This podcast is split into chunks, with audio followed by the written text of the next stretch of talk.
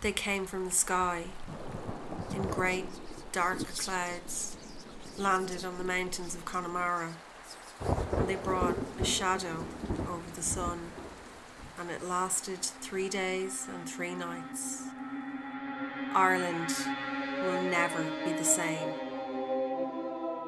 This summer, join us for the coming of the gods and the last stand of the warriors who opposed them. Be there for the great bloody battles and terrifying acts of dark sorcery. Witness the awe inspiring bravery of the Firbolg and the unstoppable power of the Tuatha, Not just gods and fighting men, but God's fighting men. Coming soon on the, Irish Mythology Podcast.